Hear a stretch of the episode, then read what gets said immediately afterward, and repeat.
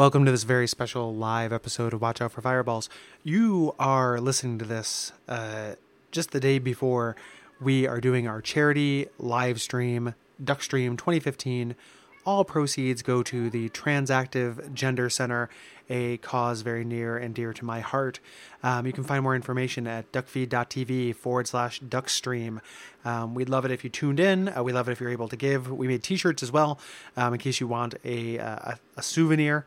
Um, but please, uh, if you're able to, help out. Um, it is such a good cause, and they are such an awesome organization. Um, also, as mentioned before, this is a live episode, so it'll be a little bit different than our regular episodes, but hopefully you like it. And uh, special thanks to Hans from the uh, Portland Retro Gaming Expo for providing us with the audio for this episode. Thanks.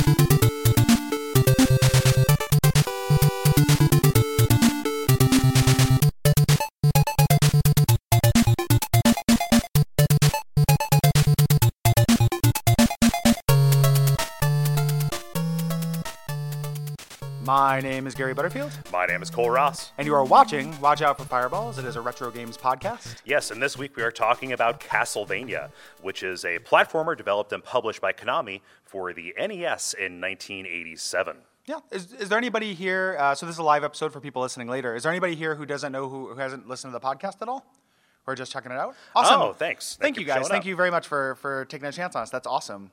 Um, yeah. So essentially, if you don't know the premise of the show, it's a retro games book club. Um, we pick a game every two weeks and we play it to completion before we talk about it, and then kind of go stage by stage, level by level, in exhausting detail. It's like you know. You want nine hours on Final Fantasy VII? Like the the speed run for Final Fantasy VII is faster than our podcast coverage of Final Fantasy VII.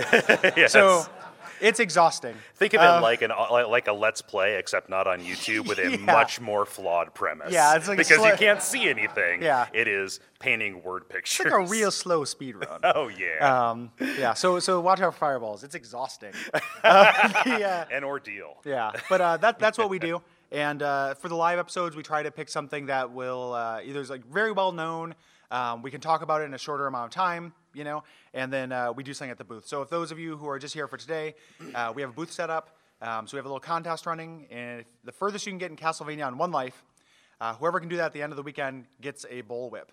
Um, it is the actual bull whip used in the game, Yep, and we ventured to Transylvania. Yes, and, and we've also hidden meat in three locations throughout the convention. and if you can whip it out and eat it, you'll get sick. Hopefully, so. I was starting a new subject. It's not about the, thing. It was just new premise. So. Yeah, yeah, we had to go kill a Belmont to get that whip. Yeah. Strangely enough, And to get doesn't that work meat. that great on humans. yeah so, yeah. yeah. Um, so Castlevania, um, this is a huge Konami series. It's sad that Konami doesn't want to make video games anymore. Um, but uh, yeah, this is like the first one, uh, kind of. We're going to get into the weird alternate stuff. But you're playing as Simon Belmont, who's the heir to this vampire killing clan, and you're wielding the aforementioned whip you can win at our booth, uh, the vampire killer, and you're going and uh, just trying to defeat Dracula because he spells ruin, and that is the simplest that a Castlevania plot ever was and will be. Yeah, even even as soon as the second one, they get it gets really complicated. Uh, the name Vampire Killer is a very funny name for a whip. Um, like, I want to start naming other things that are just like noun doer, you know, as, as the thing that you can tell what it does by the name on the thing. Isn't that how you like make up names for something in German? Yeah, yeah, yeah. Um, so you know, again, it's super convoluted. There's a timeline that kind of comes after this, and it's somewhere in complexity. You know, it's not quite Hyrule Historia com- complex, but it's a little bit more complex than Metroid when you get into the portable entries and things like that, and how they fit in. Um, but it starts in 1691 with Lament of Innocence um, and ended in 2036 with Dawn of Sorrow. Um, so far, the story Yeah. so far. So just 21 more years. Yeah, until, until the we get to the future castle in Japan, Yep. and we're all beautiful anime waifs. Uh, so thank goodness my body only has to hold out that long. Um, so yeah, Castlevania uh, Three is kind of the immediate predecessor to this, aside from the Game Boy uh, games, which star Chris Belmont, which is hello, uh, um, and uh, Super Castlevania Four is kind of a retelling of the events of this game. Uh, in kind of a uh, Super Nintendo tech demo form with uh, all of the scaling and rotation and stuff like that.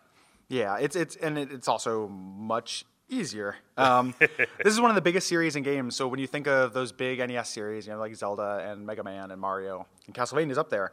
Um, you have this immortal enemy that you cannot uh, defeat. He can continuously be revived. Um, you have this really chaotic setting that's really kind of adult and horror oriented in, in ambience, which is unusual uh, for the system. And uh, it doesn't have to adhere to continuity because of this immortal enemy that can always respawn. So you can just kind of come up with a new premise for any Castlevania game. And it's like, oh, Dracula's back in this time in this place. He's brought skeletons on motorcycles. What do we do? you know, and, and that that there, ship it. Like there, you know, there's a game. Yeah. So Yeah. So, like you said, this is kind of a loving homage to these classic horror films um, and monsters. Um, you know, you even see that in the credits where they have kind of takeoff versions of these uh, black and white movie uh, uh, actor names and uh, monster names and stuff like that. So it's very much um, kind of meant to be lighthearted and really grim at the same time. it's the height of humor too. If you've never seen the credits for Castlevania, it's they're real knee slappers. Um, the uh, so this the NES version that we played and talking about for the show is harder than the Famicom disc version because the Famicom disc version had uh, saving, and this does not have saving, which is a creature comfort that uh, we're all used to and miss when playing Castlevania One because this game's super hard. We're going to talk about more things other than it being hard because that's not the most important thing about Castlevania. No. um, despite what you know people tend to think, but it is exceedingly difficult. Yeah. So the release of Castlevania is actually a little bit convoluted. There's not just the Famicom version um, as compared to the NES version, but there was also um, an MSX2 game called Vampire Killer. I, I almost said Hunter. Uh, that uh, was only released in Europe uh, and in Japan, um, and that actually kind of sowed the seeds for some of the nonlinearity that the that the series would ultimately kind of land on. Right. Yeah. Um, one of the things too, and this is just an evolutionary dead end that doesn't have to do with anything, but there's an arcade game called Vampire Killer that you can play that has one of the strangest walk cycles I've ever seen. This is a visual medium because we're talking to you, so I can't actually show you. If we had a slide, it would have been more prepared. But as a man of carriage, sometimes I'll sweat in this area really bad. And when I'm walking and trying to cover that up, that's Simon Belmont's walk cycle in the arcade version, like hunched over with his elbow literally right here where the sweat collects. so, what you don't know is he's carrying a football. yeah, that, that, yeah, that- it looks like that. I'm just like, yo, guys, going off to the field, and and it's really, I'm just gonna go to the uh, washroom and then use one of those hand dryers to try to hand dry out my shirt, which doesn't work. yeah. so so before it's hot air; it just makes you sweat more. Pro tip. life hacks. Yeah, life hacks. Um, just before we go get, get off of the history of this, like 1987 was a huge year um, in games. Like this was kind of the beginning of the second wave of NES games here in the states. Almost, I'm fudging some of the numbers, but like think about these series that kind of made their debut, at least here in America, in that in that time. Street Fighter at the arcades, Legend of Zelda uh, came out here. Uh, Zelda 2 came out in Japan. Metal Gear, Punch Out, Maniac Mansion, Final Fantasy, Phantasy Star, Leisure Suit Larry, Land of the Lounge Lizards. All of our favorite series. Yes. like everyone is is better than the last. and also, I was born in 1987. Oh, hey, my favorite series. Hey. Yeah. the um, um, the um, so so uh, so so it's kind of generalities. This is a, a platformer that feels really different than most platformers at the time. Um, it's way deliberate and way slower, uh, kind of clearing the way for pacing that would come into vogue with later games. Um, you know, everything has a lot more gravity and a lot more commitment and planning to your motions and, and, and movements and attacks. Yeah, and this is especially notable in the jumps in the NES games. Like, this is not Mario. You are not uh, magically hovering and um, altering your trajectory in midair. You are committing and planning this jump um, Yeah. as it goes along.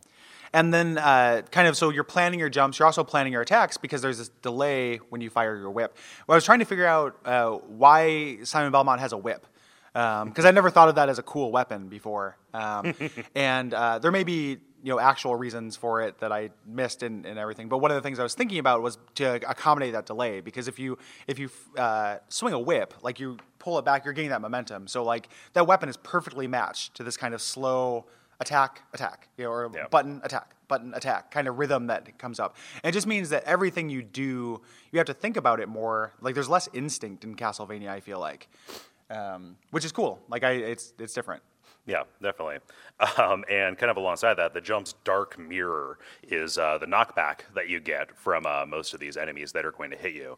Um, and this becomes much more uh, of a problem later on once the platforming starts getting, uh, you know, really high up there. Once they start throwing like just there's a whole class of enemies, you know, between bats and Medusa heads that are just sine waves that are meant to knock you off of platforms. But you have to be able to manage that as well because that is a very common way to die, as we've seen in our booth.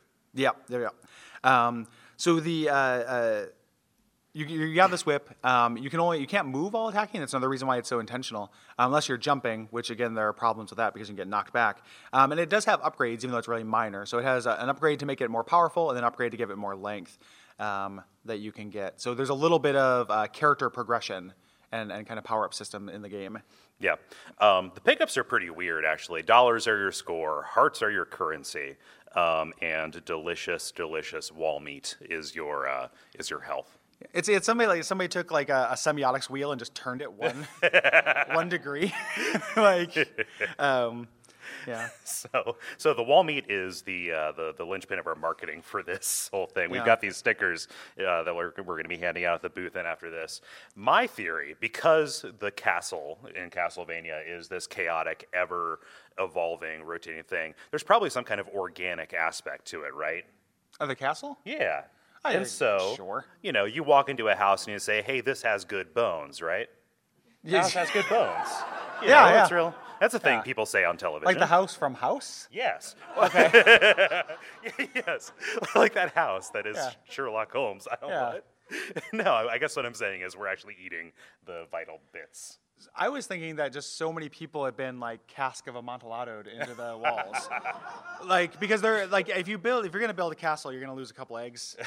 That's a great wall of China. You know, like, it- like there's gonna be some people buried in that castle. So Yeah. that's what I was thinking. But it, regardless, was just super weird and became this really iconic thing. And, and games have paid kind of homage to it. One of my favorite things is Shovel Knight, which is uh, where there's wall meat, but it's served in a little serving tray. so it's like this like more sophisticated version of this very crude thing you're doing, um, which I really like. Yeah. um, so you have these side weapons too, and what these do is, is give you the ability to do something besides attack right in front of you. So they're kind of doling them out in different ways to help you match these uh, different enemies that have different patterns. Yeah, so um, we'll go kind of go through those. Uh, the knife, which is uh, in my mind the least useful Yeah. of them, uh, just clears the screen, which is cool. And they they I feel like in later Castlevanias they're always trying to make this good. like um, you know they, they either you can fire really fast or it has a charge version that shoots a thousand knives and um, but it's never my favorite. Like it never seems that useful. And partly because I can attack things in front of me. Um, I can't attack things that are above or below me, uh, which is what the other weapons kind of do. Yeah, and then the uh, the holy water, which on my own I'd never really used, but watching people who are really good at this play the game, holy water is this kind of uh, way to just stun lock enemies because it attacks things that are below you and kind of lights the ground on fire for a little bit as they're walking toward you. So it's a great way to deny an area to an enemy. Yeah, I- well, it's, it's deny an area, but then also, and this won't be the first time we bring up Dark Souls in this, but um, like enemies have poise in this game. Like it's very similar to how it is in Dark Souls. If you attack, get the first attack, you can stun them and stop them from being able to do something, and that makes a lot of difference. We just recorded an episode of another one of our podcasts about Monster Party, which I think is like almost a great game. In addition to being really weird, but almost a really good game. But the enemies don't have poise, so if something's coming towards you, if you attack it, it's still going to hit you no matter what, and that's a bummer. Like that kind of sinks that game a little bit, and it's it's really good here. Know, Yeah. it really helps a lot with this. Yeah, my uh, one of my favorites is the axe actually, and this uh, has continued to be uh, an iconic uh, version of an attack. This arcs above you, so you can kind of uh, clear off platforms and you know uh, certain bosses that fly around. It makes it easier to hit them. Yeah. Uh, the uh, the cross, which the idea is the cross does the same thing as the dagger, but it's slower, but uh, can it hit twice? And that's a trade off you should make because the cross is much better. Super Or much good. better. Um, and then stopwatch, which freezes time. And one of the really cool things about Castlevania, I think, is that works on bosses um, for the most part. And that's something that you don't see a lot of times. Like those big status effect things like that. Usually, will you know bosses will be immune to that. In this game, it's a valid tool. And the way they balance that is it's expensive. It costs five hearts to, to use. Yeah, they had to take the phoenix down out of the game. Everything's undead. It Yeah, just just a- yeah. Um, a little trivia: um, they actually there's a dummied out version of the rosary you can get, which is a cl- uh, screen clearing item. Was originally an item you could use for five hearts, um, which at first I was like, oh, that's really unbalanced, but actually that's wouldn't be too bad. Like it's just a crowd control thing. Yeah. Um, but yeah, they took that out. Yep, and you can upgrade these weapons too. You find little Roman numeral placards that uh, give you more hits. It, when I was a kid, I had no idea what those did. Neither did I. Did anybody here like figure those out as a youth? Like, okay, yeah, I had a really hard time with those. I was just like, why? Like, two is a bigger number than one, but I don't understand what it does. Oh, Yeah, so we're going to kind of zip through the stages, and obviously we can't go beat by beat, but we're going to hit, hit pertinent encounters and bosses for the stage in Castlevania, which is a really short game. Um, The first one is the shortest game in the series, and uh, you can breeze through it. Even with the difficulty, you can play this game front to back in like an afternoon pretty easily. Yeah. So- So.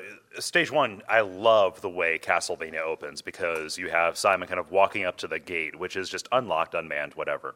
Um, but you're walking through this kind of like graveyard, and there are no enemies, and it's just a way to get powered up. It's just a way to have a playground to get acclimated to the way you jump, to the way that you uh, to the way that you attack, um, and just to And the power ups. yeah, and get the power ups that you need. Yeah, or and just how to power, the power ups work, which you Yeah. get out of candles. Again, that semiotics wheel that just got turned one one thing to the right.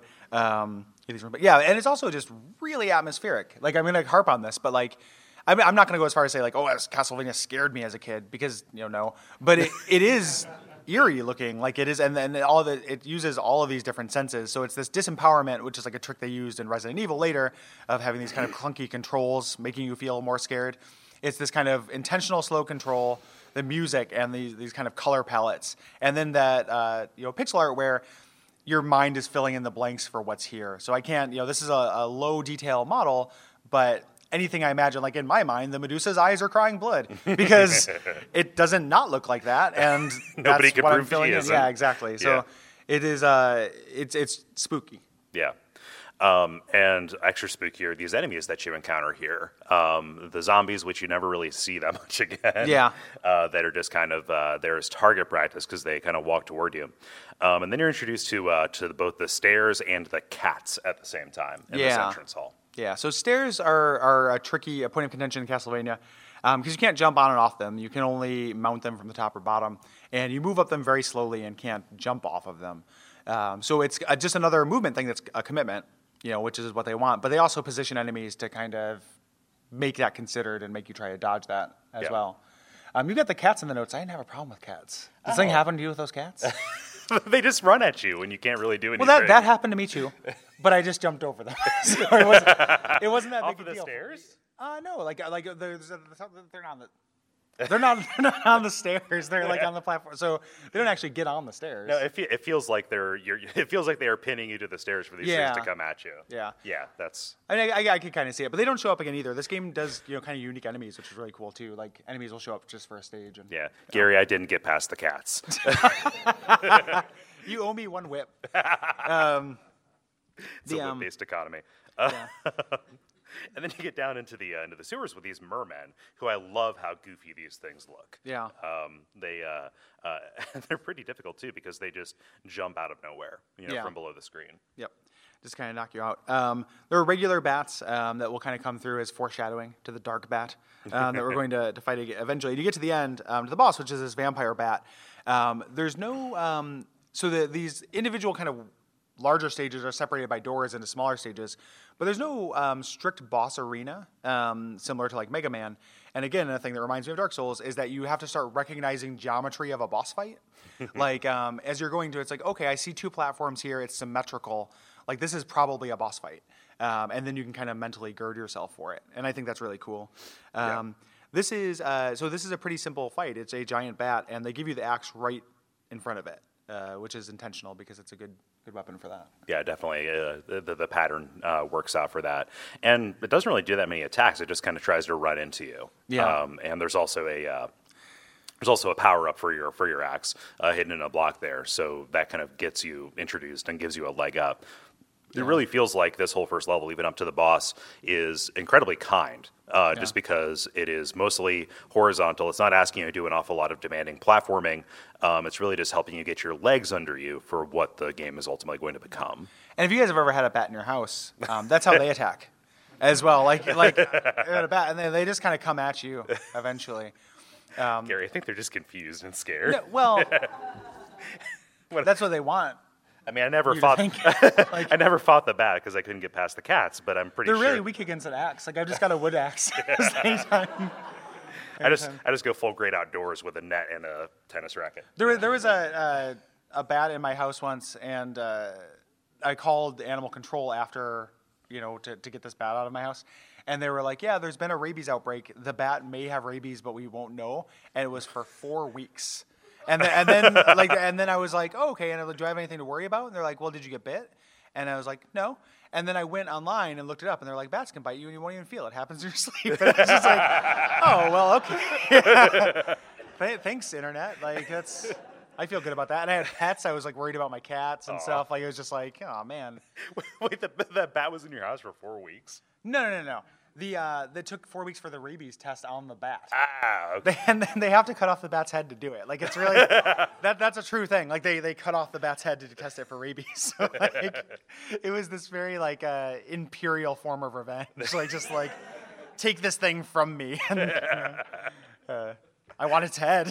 Can I? Can you mount it? Like, do they make plaques? Oh, like a toothpick? Yeah. No. or like one of those little swords, the cocktail sword. Yeah. uh, stage two is where things kind of get real because Oh, you're real quick, I, I, Oh. sorry, I cut you off before the. Um, you're exploring one big place. Oh, yeah. There's this map before you between this, uh, before you go between stages, and it's great. Like it, you, because and the level geometry matches the map in a way that's not direct, but in a way that you can kind of make sense. So if you look at the map ahead of time, you can kind of prepare yourself. Like, oh, there's a lot of verticality in this level, um, and that's really cool. Yeah. Um, and just like it gives a sense of place to this that doesn't feel like you're just warping between stages. Yeah, it definitely again everything like that gravity and that weight. we have buttons for like our Yeah, other yeah, show yeah, about yeah. Dark Souls. We don't need to like diagonally make this that show. You're, you're right. Yeah, no, but you're right. Like it does, uh, and, and this is something the series would kind of continue to do, uh, which is which is pretty cool. And even this game plays with that, like in the transition to the catacomb, which we're Yeah. going to talk about. Uh, but like you said, you see on the map that you're headed towards this kind of like upward ascent, and this is where the platforming really starts to kick in. Uh, this would be like the red tower in the later games is uh, kind of the level, the level archetype here uh, for stage two. Um, and this is where they bring in the Medusa heads um, to kind of really mess with you. And everybody is shaking their heads or nodding just with resignation. They're going, no, no more Medusa heads, or yeah, yeah, keep on rocking, like Medusa heads. Um, the way this would be probably a good time to talk about enemy spawns in this game, um, because part of the reason you can have this really intentional platformer is that uh, enemies spawn in depending on which way you're going. Um, and I learned this from watching speedruns, um, which I recommend if anybody really likes a game, watch speedrunners because they'll tear it apart in ways that are really interesting. Uh, but enemy spawns are determined by which way you're facing, which way you're moving, whether you're attacking, and the game checks those those things, and then your your Y. Um, so you can manipulate those things. But what it does is it means that the game at any given moment knows which way you're approaching the situation. So the encounters feel more designed. Like I feel like in a lot of NES games I've played, an enemy like you'll play a Mega Man, and sometimes they're turd enemies, but then sometimes there's just a guy who just like runs, like he literally drops down and just runs towards you, and then if he gets if you jump over him, he's he was going somewhere else, like he's going to the store, and it was just lucky that you guys didn't bump into each other, or like or a guy will just kind of land and walk back and forth for a little while and be think about his life. And uh, but this is everything is even is being created and positioned in response to where you're at. So you always have to think about it. Like you always have to be intentional about what you're doing. And this is the first level where that's underlined six times with magic marker. Like, you know, because of those Medusa heads, which feel cheap, but they're not. Like they they come if you are only dealing with Medusa heads, you can avoid them. Like they're positioned where you, you can almost always avoid them. It just gets really hard when they start mixing them with pits and knights later in the worst hallway in the game. But Yeah, but it definitely uh, makes the game feel like this really intricate and well built machine. Yeah. You know, um, especially watching somebody who's really good at it, uh, who can kind of just kind of make these decisions because it's predictable, Mm-hmm. not in a memorization kind of way, but just in I know how this works kind of way. Well, usually it is memorization. Kind of yeah. way. You can memorize this game. Like you can, you know, know where the things are going to be. So, yeah. Um, yeah, there's a couple other things. There's like tricks and traps here. There's some of these spike crusher things that come from the ceiling. Oh, you mean like in Sen's Fortress? Yeah, yeah, Okay, cool. yeah. And uh, some ghost enemies that kind of float towards you, and, and they're, the point is they come at you from odd angles, so you need to lean on those sub weapons and the like. Um, but you kind of make your way through. You get the bone towers, which have been in every Castlevania. I love these enemies of just like uh, they remind me of the movie Labyrinth because like they're facing different directions. These two uh, skull heads, and like if you're not around, if they talk and like you know have a whole shtick about like like I'm stuck and I'm looking behind you all the time. Um, I really like. Yeah. But uh, yeah. But yeah, you, so there are lots of uh, you know we're, we're not hitting the actual way that the levels put together, but they you know every screen feels very considered Yep. to uh, make the each individual indiv- individual jump, run, and uh, you know maneuvering challenge a challenge. Yeah. Um, so the boss is the Medusa head, um, which kind of flies around and drops snakes. Uh, which I love that, like, as if you're looking at Medusa and you're like, "What's the most important thing about Medusa?" and you go to snakes rather than petrification, um, you know, because that was kind of the, the scary thing about Medusa to me. But um, I love it; it bursts from a statue, which again, you're spotting that boss arena, and then it's just like something's going to happen there, and then explodes from a statue of itself, which is just super cool. Um, and drops these snakes on the floor uh, to make the floor dangerous. But if you, uh, this is a real like holy water. You can just kind of spam holy water and, and kill this thing if Yeah. you have the triple hit for sure. Uh, generously, you don't have to crouch in order to hit these snakes on the ground. I really don't like it when NES games force you to do that. Yeah. Um, and these snakes will also drop power ups if you need uh, some recharge on your stuff. Like it's again, they're kind of easing you into this. Yep, not too bad. Um, on to stage three, of the castle's roof. Uh, this introduces another like this enemy is full of uh, this game is full of enemies that are like that damn like Zubats like it's that damn thing. there are like four enemies that are like that thing. Um, so they introduced the second one here, which are the Flea Man, um, formerly known as Hunchbacks, which is a less sensitive name, I guess. Um, if they're a real flea man, then it maybe it would be the other way around. Um, and these bone throwing skeletons, which are my favorite uh, thing, like at all. Like they're really goofy. Like,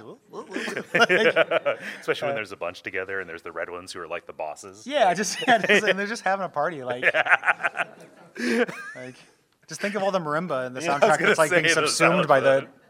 It's like Whiplash, but with xylophone. Yeah. Like you, you have skeleton J.K. Simmons just tipping tables and throwing stuff. Get better. um, but yeah. Uh, there's also nude statuary in the background, which I feel is a little bit risky. Yeah. Risque. Yeah. Yeah, risky, risque. Either, either or. It depends. Yeah. Yeah. After dark. Um, Yeah. Uh, but you also have these ravens, which uh, uh, dive bomb you very slowly, um, and they kind of act a little bit like the uh, the scythes in the Grim Reaper fight, Yeah. a little bit, Yeah, you can where they will hold still and then just kind of track toward you. Yeah, and pretty much everything that flies in this game is hard to avoid for me. Yeah. Um, these guys included. Uh, eventually, you get the albatrosses that drop the flea men, which are the worst of two worlds, and that, that's really difficult. Um, there's kind of a you know, so they're they're starting to remix the enemies at this point. So we have like ravens plus a bone tower plus platforming. Like they're adding these little scenarios that are things you've seen before, but what if we put them together? Um, which is just this is a, a difficulty spike in the game, not the primary one that we're going to come up on, but Yeah. yeah. Yeah. Uh, so the boss here, we have two mummies at the same time, and I love the way that this opens up because you walk into the boss arena. Um, and you have these two mummies on either side of you and think, okay, are these going to be background elements? No, they're going to start walking toward you. So your first move is to get out from in, between them. Yeah, It's like the Capra demon. and it, yeah, yeah, yes. um, it is. Uh, I'm not giving you shit because I no, do it no, no. Well, I thought you were, that was the joke. Was that you told me not to do it? Keep doing it. Um, this is a weird enemy where there's a risk reward, um, where there's a meat in one of the platforms that's useful to the boss fight. And uh, if you get that uh, meat, I think it's this one. It's either this guy or Frankenstein. But there's a meat, and the boss fight is easier if you deny yourself the meat. Um, which is it's like a sentence, like Doctor Strangelove like um, thing, like denying yourself the precious meat. Um, but if you if you don't fill up on health, the boss is easier because you have this added mobility, which is super cool. Yeah. Um, these guys will throw their wrappings at you, Mm-hmm. um, uh, which Like guys down at the park, like just like with their their mix CDs. Yeah. like it's a lot. took me a second there. um, Yeah. um, but uh, yeah, you have two of these guys to deal with, and this is going to be a bit of a wrinkle at least for this boss and the next one. Yeah. Um, so you think you're on this upward climb, but there's a really cool bit where the next place you fall uh, a great distance into these catacombs, and uh, they, they give you like a woo, you know, um, uh, triangle wave sinking thing. Triangle Um, wave slide whistle. Yeah, which is super great, and down into the catacombs. Um, and the enemies here are now tougher just through numbers. Like they take more hits, they have more hit points. Yep. Um, which is a big reason. Uh, one of the big challenge runs for people who want to make this game more challenging is never to upgrade your whip. That makes a big difference because the uh, the chain whip does significantly more damage, and this part becomes unreasonable. Like the um, you know I think that the axe knights that you fight later with the regular whip uh, take something like 16 hits or something like that. Like something that you wouldn't want to do. um, Yeah. Uh, so this is uh, kind of like the water section of the first level where you have these mermen who are coming up, but they have the added wrinkle of these uh, moving platforms that uh, behave very strangely because you don't retain your your momentum. So if you're trying to jump over a, over, over an obstacle or trying to jump off of it, you're going to jump straight up as opposed to like arcing along with it. Uh, so that's going to throw you off if you're not used to the way that works. Um, in addition to that, you have to kind of duck below these low ceilings as well. Yeah, yeah, it's really cool. It's again, it's really like um, feels kind of cinematic going through this underground river. Um, they also put candles on those platforms, which you don't want. Uh, if you jump for those, you're gonna probably fall in the pit. So Yep. not worth your time. Um, there are mini bosses in this level. Uh, these drag bone dragons, which are super cool, um, that you run into. They're these snake dragons that kind of you know wave through and turn into uh, lines of money. Yeah. Um, eh, which I, I really love. Yeah. Um, those guys are great. Yeah, uh, but uh, I learned this uh, from from Leland. If you just keep walking, uh, Le- Le- Leland is the guy who currently holds our record. if you just keep walking towards them, you're going to just like go right underneath them. Yeah. or at least that one that's guarding the door. And so, then the the eagles I mentioned that drop the flea men, Oh, which are I really obnoxious. like that, that, that's yeah, a really tough enemy too. So again, just ramping up that difficulty. Um, you get to the boss here though, which um, I really love, which is the Frankenstein boss. it's Um, so hard. yeah, Frankenstein's monster and Igor, where Frankenstein isn't the threat. It's like he's just got this little toady who runs around, who's like a super flea man, who Yeah. shoots uh, uh, fireballs at you. Yeah, and so I have not been able to discern a pattern with the way that Igor jumps around. It feels like it's entirely at random, and he's just picking a clear space to go to. And he is just harrying you from above while you are trying to take out this Frankenstein's monster, which is walking around on ground level. Yeah. So again, you you can stun lock Igor, which is what you want to do, while you can take you know get hits in on Frankenstein. But it's pretty difficult. Um, this is this is a difficult difficulty spike, and then we're just successive difficulty spikes until the end, which is pretty actually pretty easy. Yep. Um, into stage five, the torture chambers. um, yeah. I don't know why. Just the idea of a torture chamber in an, in an NES game. I think that I have this weird, like 1950s, like I- idyllic version of NES in my head where nothing was unpleasant. so to see tor- I'm gonna pass you chiller.nes through, through, like yeah the, the chiller game or like creepy pasta. no no there, there's that chiller game that's like the shooting gallery Oh, thing. Right? Chiller. So am, I- No, am I no talking idea. about something that exists? Right? I didn't dream that. Okay. okay. Uh, okay. Good. All right, we're getting th- we're Yeah. getting thumbs up. It's really gross and bloody. okay, cool. yeah. We're getting thumbs up from, I'll get you monsterparty.nes and then you can see how creepy it is. Yeah. Um, but yeah, this is Skeleton City, which is my favorite uh, department store, like of all time. I prefer Skeleton City furniture. yeah, like, uh, this is like Shea lounges made of spines. Oh yeah, it's like it's just an ossuary. Yeah. Um, but um, but yeah, you have these uh, red skeletons uh, r- running around like clowns, um, and uh, these don't stay there. So like the Are they doing bones. are they doing old timey racist comedy? Yes. Okay. That- that's a little bit of the joke I was trying Okay. to make, but I didn't Okay. quite land it. Um, let's dwell on it. no, but I love these guys. They just they're, they're, they're, they're the dry bones. They keep coming back. And what's great about this is uh, you have kind of like these multiple levels within the stage. So you're going to have these uh, skeletons walking around above, throwing these arcing bones that are going to hit you below. Yeah. Yep. And again, they're the th- bones, uh, bone throwing skeletons, so I love them. Um, you're introduced to the um, the axe knights, which uh, take a lot of hits. Like these are the tankiest enemies in the game, um, and they kind of throw axes above and below. And they're rare. You know, initially they're introduced alone, but uh, we're coming up on what I think is the hardest hallway in the game, Yeah. which is the approach to death. Um, which is a hallway where Medusas can spawn from both sides. Again, it's deper- determined by that facing and whether you're attacking. Um, but you fight two of these axe enemies while Medusas are coming. And uh, this is really, really difficult, uh, at least for me, because at this point, also, we talked about enemies having more hit points, but they do more damage as well. You essentially can get hit four times Yep. at this point from here on in, and you want full health for death. Um, so this is this is I don't mean I don't have anything else to say about it. Like this is just a really harrowing stretch. Yeah. Um, I've got two things. This is a very visually striking room, just because you have this kind of drapery in the background. It feels very regal. Like with the difficulty in the way this looks, you could be forgiven for thinking that you were going to Dracula himself, right? Yeah. Um, and also, uh, what's kind of funny is these act these axe knights are kind of mini bosses in their own right, at least right here. And in later games in the series, they're super nerfed. Like there's some of the uh, first enemies that you fight, um, especially in the DS games. Yeah. Yeah. Um, yeah, so you just kind of power through it. Like it is, it is a really infamous kind of stretch. But you get Mm-hmm. to death, which you also just kind of has to. Uh, so this is interesting. I'm looking at the notes. I'm learning too at the same time. Kole thinks this is easier than the Igor fight. Yeah. yes, I make the notes. El- I do. elaborate. I elaborate. So I think uh, the unpredictability of, uh, of Igor's movement is uh, really challenging. Like I can't deal with it. Whereas with Death, he throws out these uh, scythes. Right, there are four of them at a time, and they kind of like fix into place, and then wherever you're at, they try to move straight toward you. So I, it made more sense to me to be able to um, to kind of herd those and get them into a position where I could jump over them and make my hit with the with the boomerang. Like the the issue I had with death is if you're in the middle and then they come from the outside, you just get boxed in. They Yeah. start moving in. There's only so much I can do um, to to get out of the way. So I found death much harder than Igor. Um, this was when I was young. This is as far as I could get. Um, as a kid, I could not get past death in this game.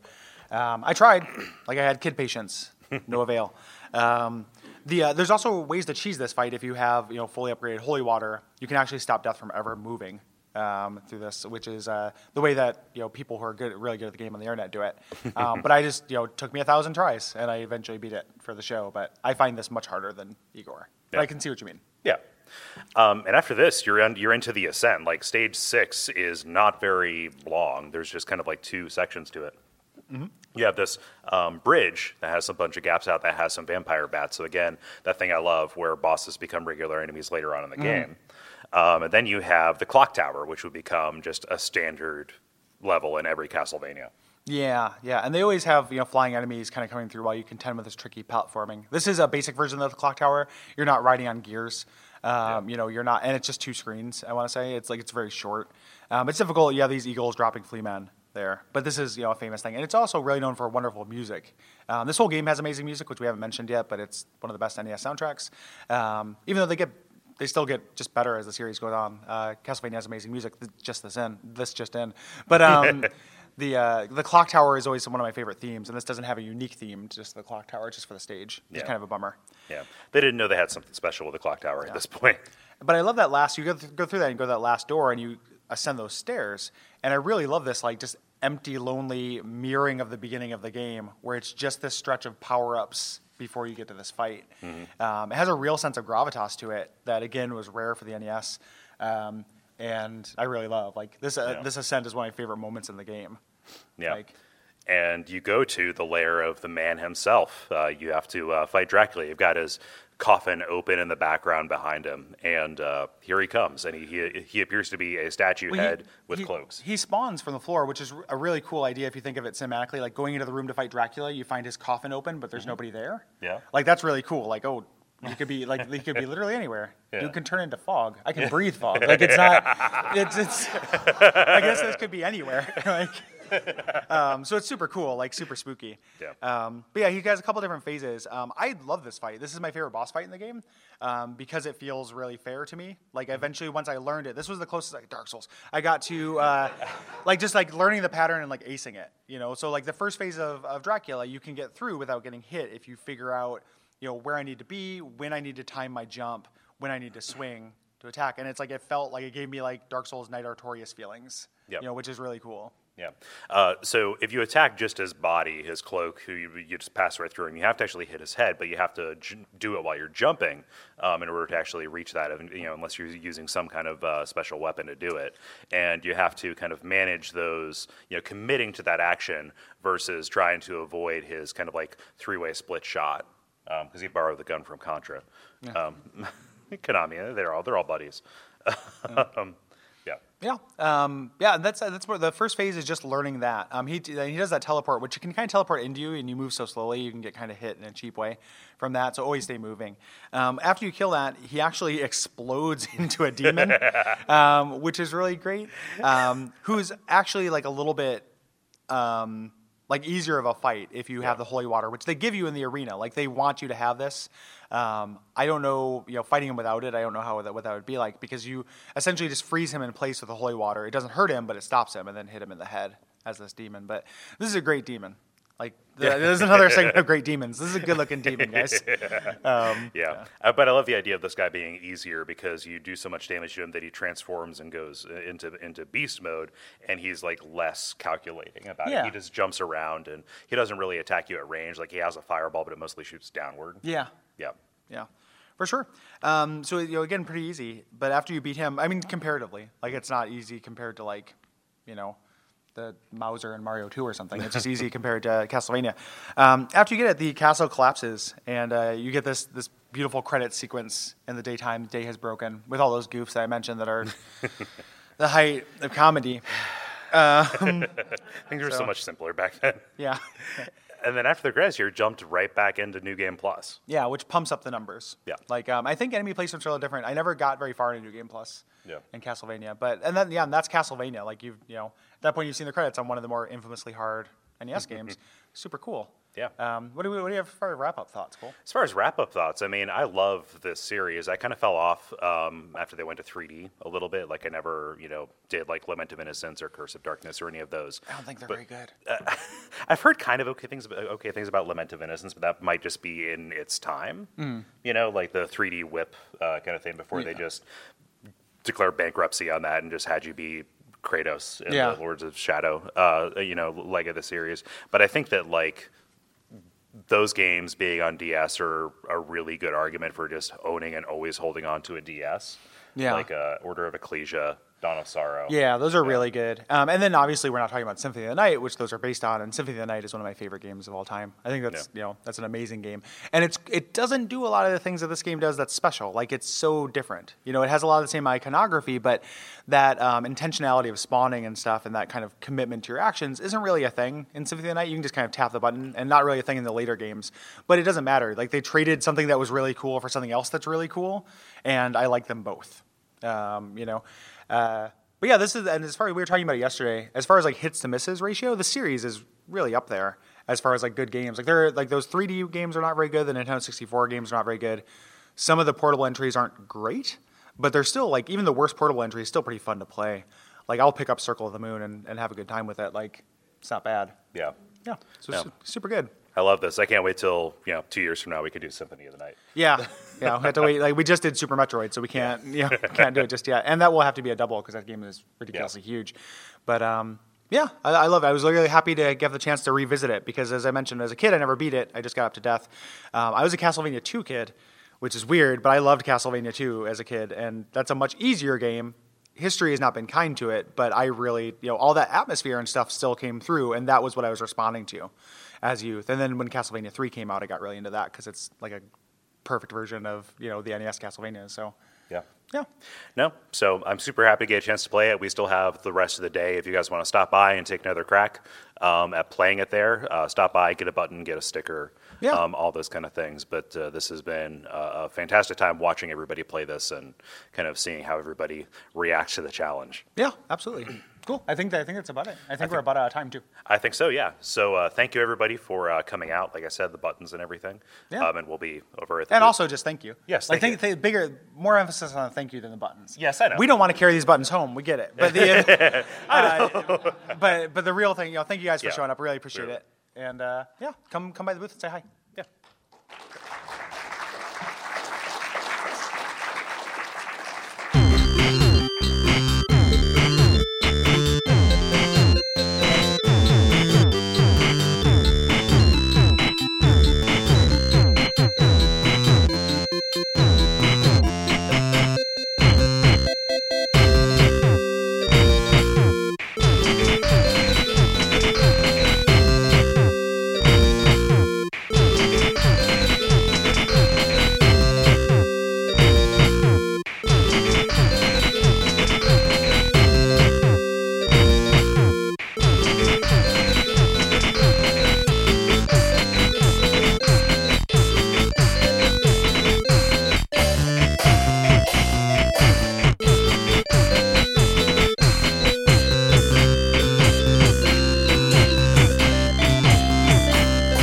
Probably wondering where all the music was in that episode, given that this game has amazing music.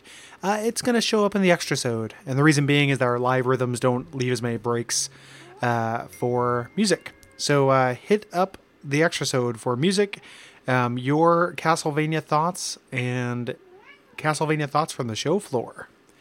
Good night. Good luck. Love you, Step.